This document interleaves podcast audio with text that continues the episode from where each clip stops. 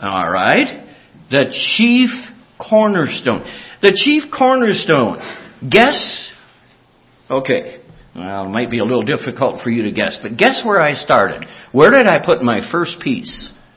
Anyone want to venture a guess? Where do you think I put my first piece? My guess is on the corner that's towards us. Okay. All right. All right. This blue piece, that blue piece is where I started. That's the chief cornerstone. And the rest of this little structure, I went exactly from there. And that tells me two things. That tells me the square of the building, and now unfortunately I have dots here to go by, and so I can keep it square. And so I started from there, and I started building from there. And every time I went to another layer, I went to the second layer. Where did I go? Where do you think I started? I started in that same corner. I didn't have to.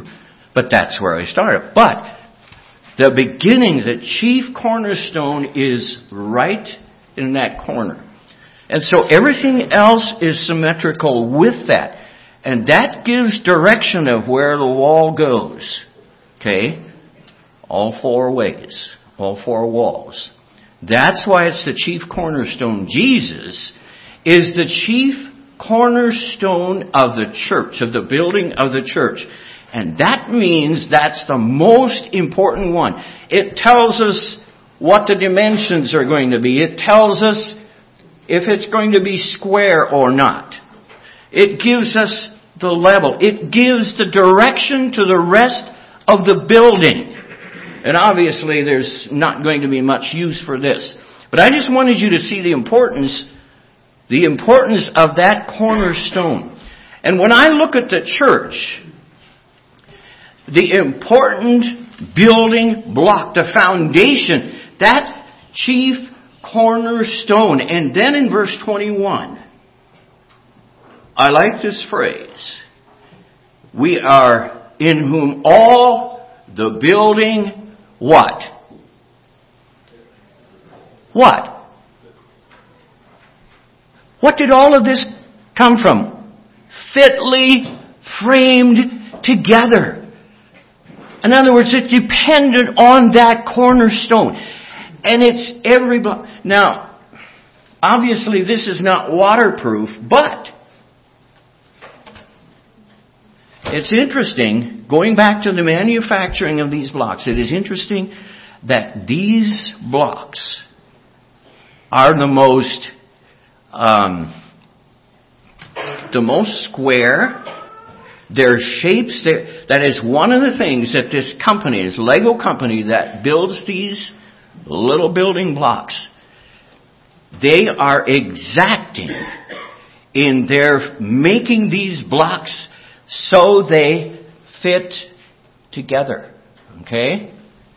And those little holes that you see in the bottom are exact. And they fit right in between the rows of buttons that are on top of the block, okay? And they fit together. They stick together. And so it's very secure. And so that's what the phrase means here. Fitly framed together. God chisels us. God forms us. And we work together. We become a building. So when you see a building, you don't look at one row of siding, and that's the building. Okay? The building is not judged just by the one row of siding, but the building is judged by many things. But it begins at the foundation. And so, when you think of Christ building the church, and I become part of that structure, and century after the church began, you have those different colors and blocks in the building. And all of you are different. But yet God made us that we can fit together. And even in a geographical setting, when I When I think of the face of this congregation, and I know I've said it before, but this is a passion of my heart. When I did some serious thinking this week. I had a lot of time to think. And one of the things that I was thinking about, even the face of this congregation, how it has changed in the last 50 years. It has changed a lot. There's very, very, and I think I mentioned this before, very, very few of you here that were here 50 years ago. It has changed a lot. And so, but you know, God still wants us, whether you're a blue or a yellow or a red or a white. You're a part of this building. Young people, as you grow up, God continues to work in you and shape you and mold you so that you can become an intricate part of this building. Every last building block is necessary for this foundation to stand. Now, what are you doing? What is your part, and what are you doing to see that the foundation is not eroded? You see, this building, this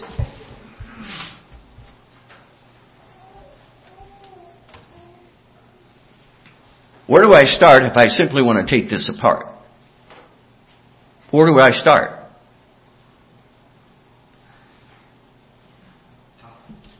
Start at the top, right? And I start taking one piece off at a time. And eventually I can just simply take this, fits together well. But I can keep tearing this apart and I can destroy this whole thing. See how much one part depends on the other one. We help and support. We are fitly joined together. So when one piece is taken off, it affects the piece that is below it. You notice how I took one piece off of this corner and it pulled another one off? God wants us to be so intricately knit together, builded together, that we become a household, become a building that is not only good to look at, but it is structurally safe. It is sound. It's a sound building. And we continue to add. And these children, as they're growing, as they're coming to the age when they also want to become a part of the church, that it's a safe place for them to be builded on. We want that to happen. We must make that happen here. And what is the church going to be like? If the Lord tarries for another 50 years, I won't be here. Church is not dependent on me, it's dependent on you. You understand what I'm saying? The church here, even this local church, is dependent on you. It's dependent on all of us. Now I'd like for you to follow me to Matthew chapter 16. And this passage that I like to look at has taken on a whole new meaning to me just in the last several months, within the last several months. I'd like to share some of those things with you. We're talking about the building of the church. What is my part in this? Matthew 16, beginning at verse 13. Very familiar passage and account here. When Jesus came into the coasts of Caesarea Philippi, He asked his disciples, saying, "Whom do men say that I, the Son of Man, am?" And they said, "Some say that thou art John the Baptist, some Elias, and others Jeremias, or one of the prophets." He saith unto them, "But whom say ye that I am?" And Simon Peter answered and said, "Thou art the Christ, the Son of the living God." Jesus answered and said unto him, "Blessed art thou, Simon Bar-Jonah, for flesh and blood hath not revealed it unto thee, but my Father which is in heaven. And I say also unto thee, thou art Peter, and upon this rock I will build my church, and the gates of hell shall not prevail against it. And I will give unto thee the keys of the kingdom of heaven, and whatsoever thou shalt bind on earth shall be bound in heaven, Whatsoever thou shalt loose on earth shall be loosed in heaven. And charged he his disciples that they should tell no man that he was Jesus the Christ. Now this setting took on a whole new meaning to me several months ago when we were in Israel. And our guide took us into this place where Jesus gave this discourse to his disciples. Probably mostly his disciples that were there. This area is north of the Sea of Galilee. Jesus' teaching surrounded probably the one-fourth northern part of the Sea of Galilee, and that's where he circulated. But this is an area where the Jews did not go very often. This was a pagan area. And this was probably about 20 to 22 miles north of the northern tip of the Sea of Galilee. So Jesus takes his disciples up into this area, and he takes them into, and if I can recall, and I know probably Daryl and Ruth, you're going to remember a number of these things too, but our guide took us up into this area where Jesus took his disciples, where they really were not supposed to go, because it was a very heathen area. It was right at the base of the Mount Hermon. It was a very pagan area. And it was an area where the god Pan was very prevalent. It was a Greek god. And a very, very, it was an extremely unholy place. You almost get the shivers when I remember feeling some of that when we stood there and our guide explained to us really what went on in that area.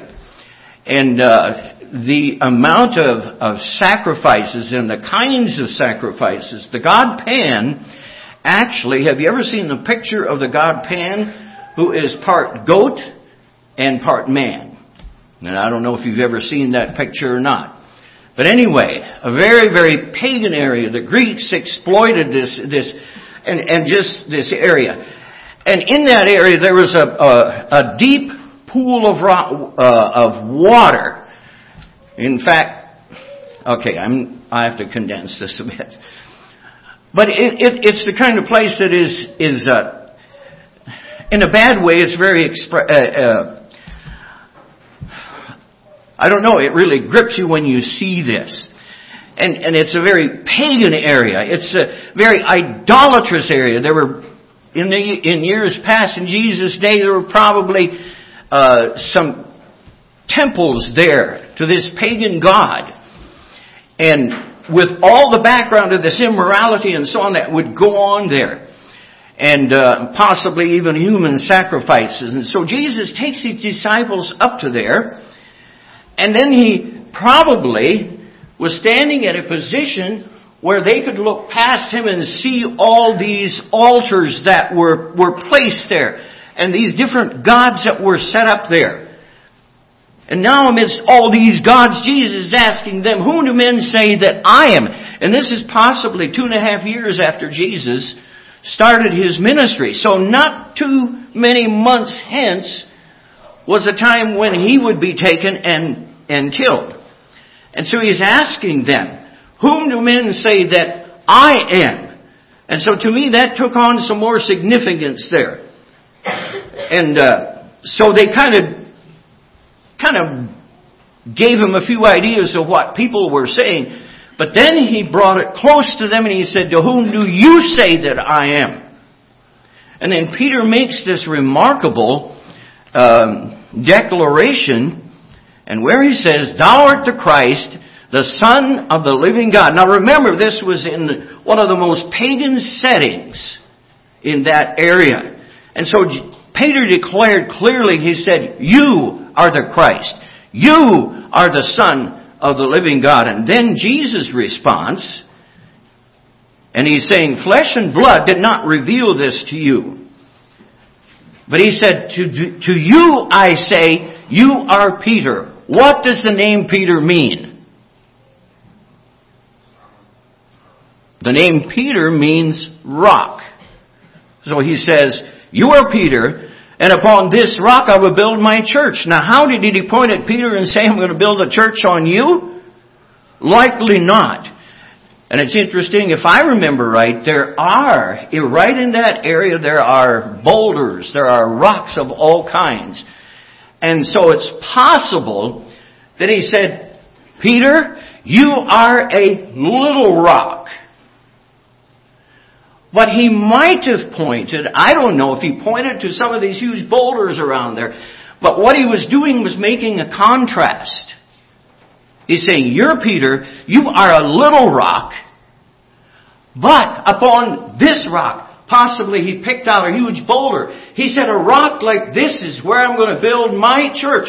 And I'm building it in a way that even if he might have flung his hands, I don't know, maybe I have too much of an imagination, but I almost think that Jesus might have flung his hands, and he said, even the gates of hell, this huge opening, a cave-like opening that was over this pool of water that came brought forth water, and it would different seasons of the year anyhow, it would just be rushing through and fed into the Jordan River.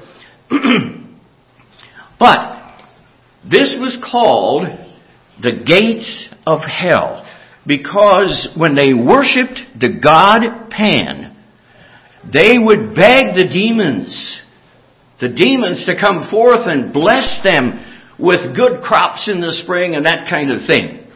And so it was like the gates of hell. And so it could easily be that Jesus might have flung his hand and swept it over that area and said, the gates of hell shall not prevail against it. We can make applications today. Listen, that foundation that Jesus laid, He is the chief cornerstone.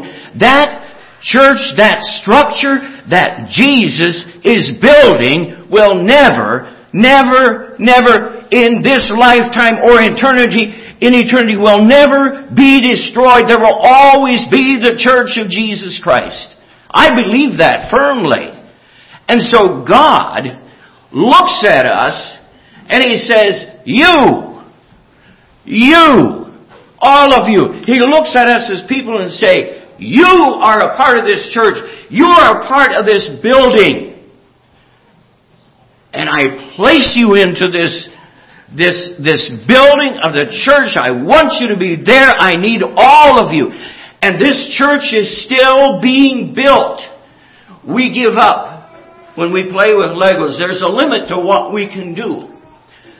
But when Jesus said, I will build my church, and it's even like the gates of hell, all that Satan can throw against the work that God has started and is continuing to build, Satan, in all his power that he has, all the demons that are at his disposals in this world today will never destroy God's work. We may fail.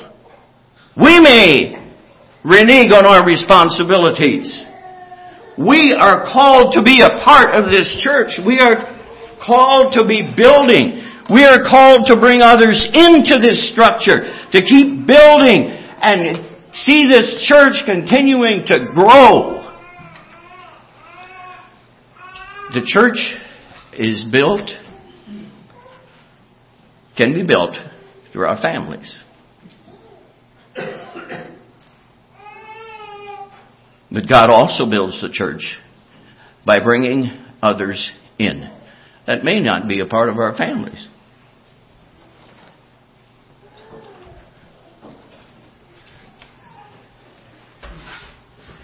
I don't know what more to say about that. We haven't done very well, have we? About bringing others in. But I would say this.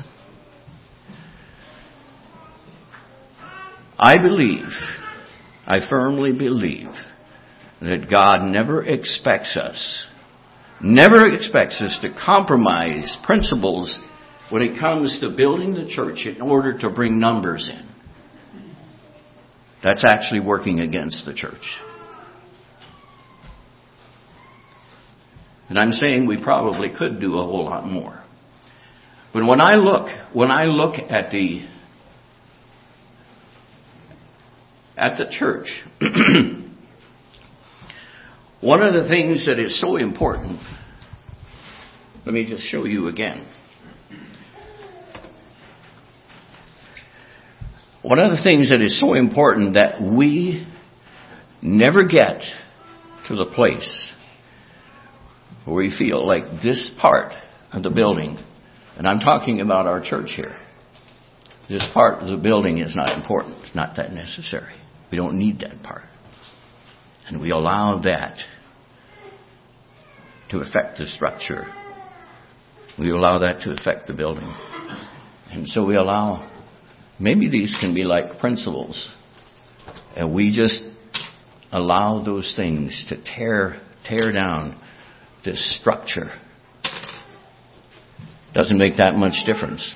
But you know, any time that we allow one piece to be removed, it weakens the whole structure. You say, nah, it won't that make that much difference.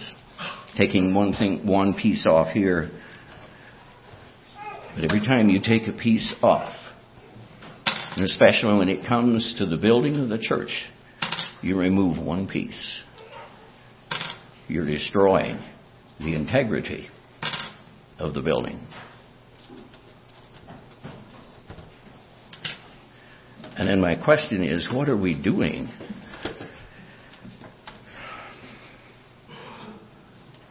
Keep this building intact. That not one piece is missing.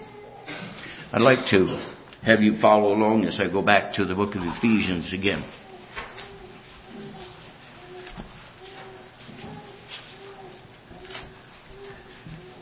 Going back to Ephesians 2, we're going to start reading at verse 10. And in the early part of the chapter here, he talks about, well, if you notice verses, the last several verses of chapter 1, it's just so difficult for me to break into this whole chapter here. I mean, this whole setting here without picking up on a few verses prior to chapter 2. He had put all things under his feet, verse 22 of chapter 1. Gave him to be the head over all things to the church. Christ is the head. Christ is the foundation, which is the church, which is his body. So does that mean when these building blocks, when these are taken apart and we start tearing them apart, does that mean like we're tearing the body of Christ apart? Is that what it means?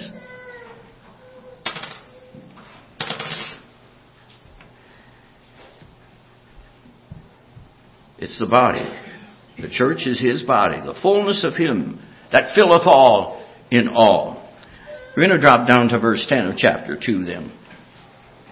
Verse 10 of chapter 2. We are his workmanship, created in Christ Jesus unto good works, which God hath before ordained that we should walk in them. Wherefore remember that ye being in time past Gentiles in the flesh, who are called uncircumcision by that which is called the circumcision in the flesh made by hands, that at that time ye were without Christ, being aliens from the commonwealth of Israel, and strangers from the covenants of promise, having no hope, and without God in the world. But now in Christ Jesus, ye who sometimes were far off are made nigh by the blood of Christ, for he is our peace, who hath made, this is Jews and Gentiles now, and made both one, and hath broken down the middle wall, a partition between us, having abolished in his flesh the enmity, even the law of commandments contained in ordinances, for to make in himself of twain one new man, so making peace.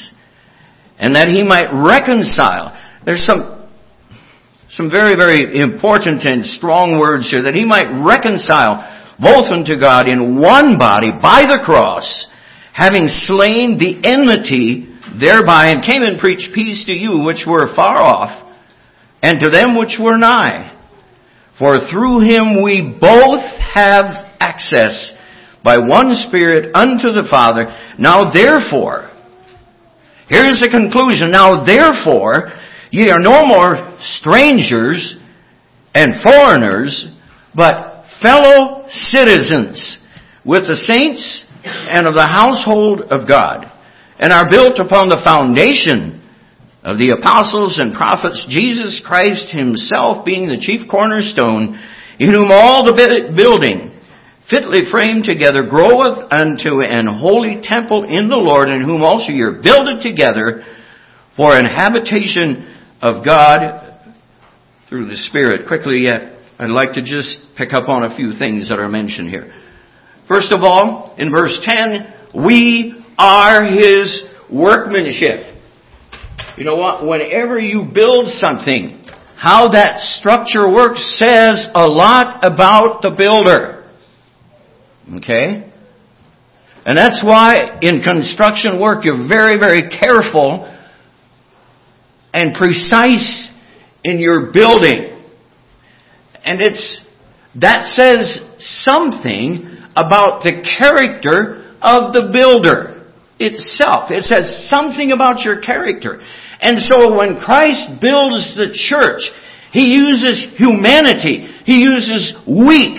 He uses weaklings and transforms them, makes them strong, and He puts us into this structure. And it's not that it draws attention to us, but it draws attention to the workmen.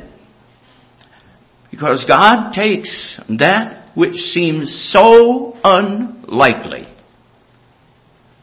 to be fitted into this structure, and He places us in that structure. And you see, well, I don't know. Maybe depending what color you like, maybe your eyes are drawn to a certain color that you like. So maybe I should have just picked up all blue ones or all white ones. It seems like I had a whole lot more white than I had any other color. Yeah. Okay. So, but you know, it's not the block. Yes, it's important. We are important. We're part of this structure. We interlock. We support, we encourage one another. We are a part of that whole supporting part of the structure. Yet at the same time, the way this building is put together, it draws attention to the workmen. And I suppose that looking at the way I put this together, you could say the workman was kind of random. God doesn't work that way. But He fits us together and makes us one beautiful structure. Now the structure, again, I say to you, it draws attention to the workman. Christ builds the church. We are the product of His workmanship. We do His work. God works through us. And we continue to do our part in the building, which is the church. That's verse 10. From verses 11 through 17, the emphasis in these verses are the reconciliation. That's the focus. Reconciliation is the focus. Reconciliation in two ways. First of all, we are reconciled to God. And then God integrates us into this structure. I hope you understand where I'm going with this. And so it's that reconciliation. We did not belong, but God changes us by His workmanship and then makes us suitable to be a part of that structure. We are a part of that building. We are a part of the church. And so God shapes us and He works us. He reconciles us and makes us what we are reconciled to the builder. We allow Him to work in our lives, to change us in any way that He sees fit. Not only are we reconciled to Him and we belong to Him, part of this structure, but He also reconciles us with others. Like he's talking about the Jews and Gentiles alike. Where there was animosity for centuries. Now that animosity is taken away, they're all part of the building, whether the Jews are the red and whether the Gentiles are the white, whatever it is one structure now. The focus is on the structure and the builder, because he reconciles us and blends us together, makes us one beautiful edifice. Reconciliation. He makes peace. Where we might not have wanted to be a part of that building at one time. And yet, when God gets a hold of us and changes us, and He makes us a part of the church, then there is peace. The enmity is gone. We are unified. We are a structure. And in some ways, we lose our identity. Now, maybe we don't like that. But when you become a part of the church, the focus is on the structure, the building. The focus is not on you. You understand what I'm saying there? The focus is on the structure. We are the building. We are a part of that building. And so it's not the focus on one building block. It's the focus on the structure, on that perfect foundation. And then verses 18 and 19. We are citizens. We belong.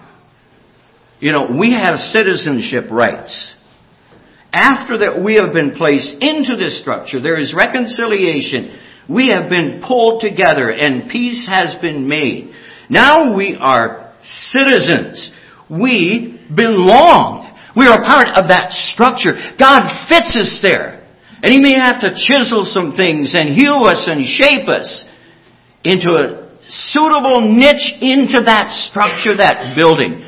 Remember how these pieces also intricately fit together. And that's what makes it, these Legos are special. They're known all over the world. Okay?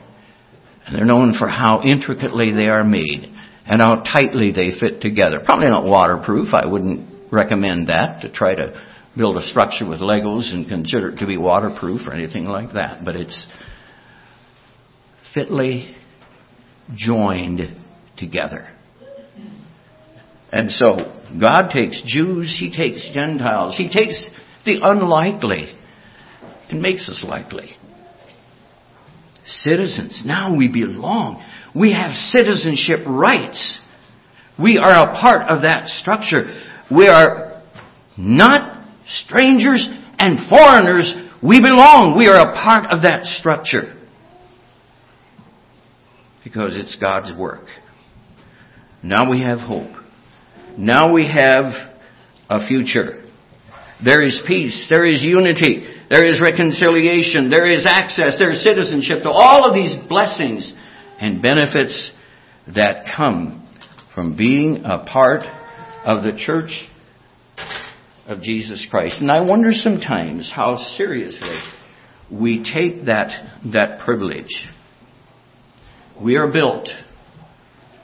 We are built upon the foundation of the apostles and the prophets. God used the prophets to establish firmly some principles even in the Old Testament. And then in the New Testament now He used the apostles to begin to form this structure and this building, this edifice that God had in mind from the beginning. And even before the beginning. Now, how do I fit into this building?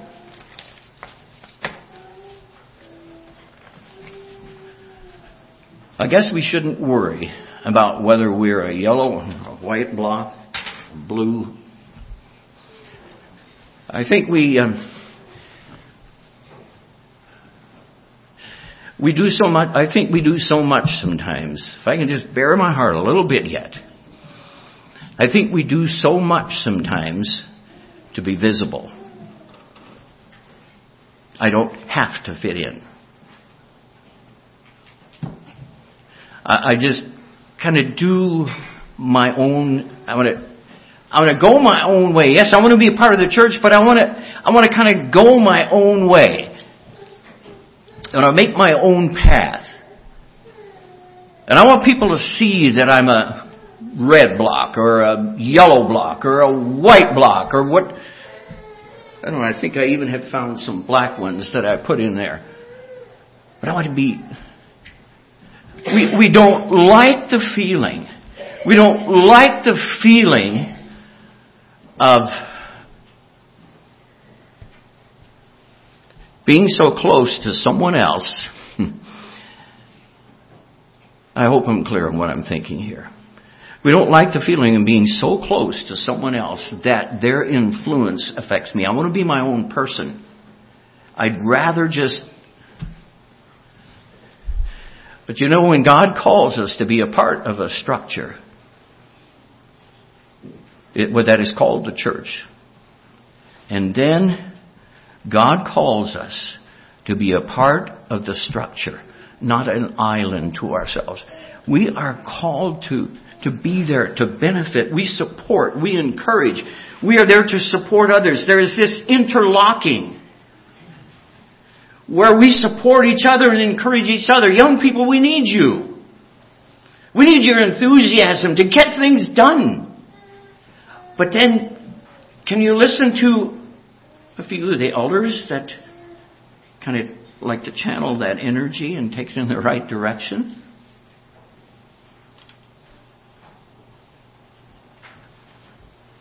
As we get older, we lose sometimes. I'm talking about myself. I lose the enthusiasm. Let it happen.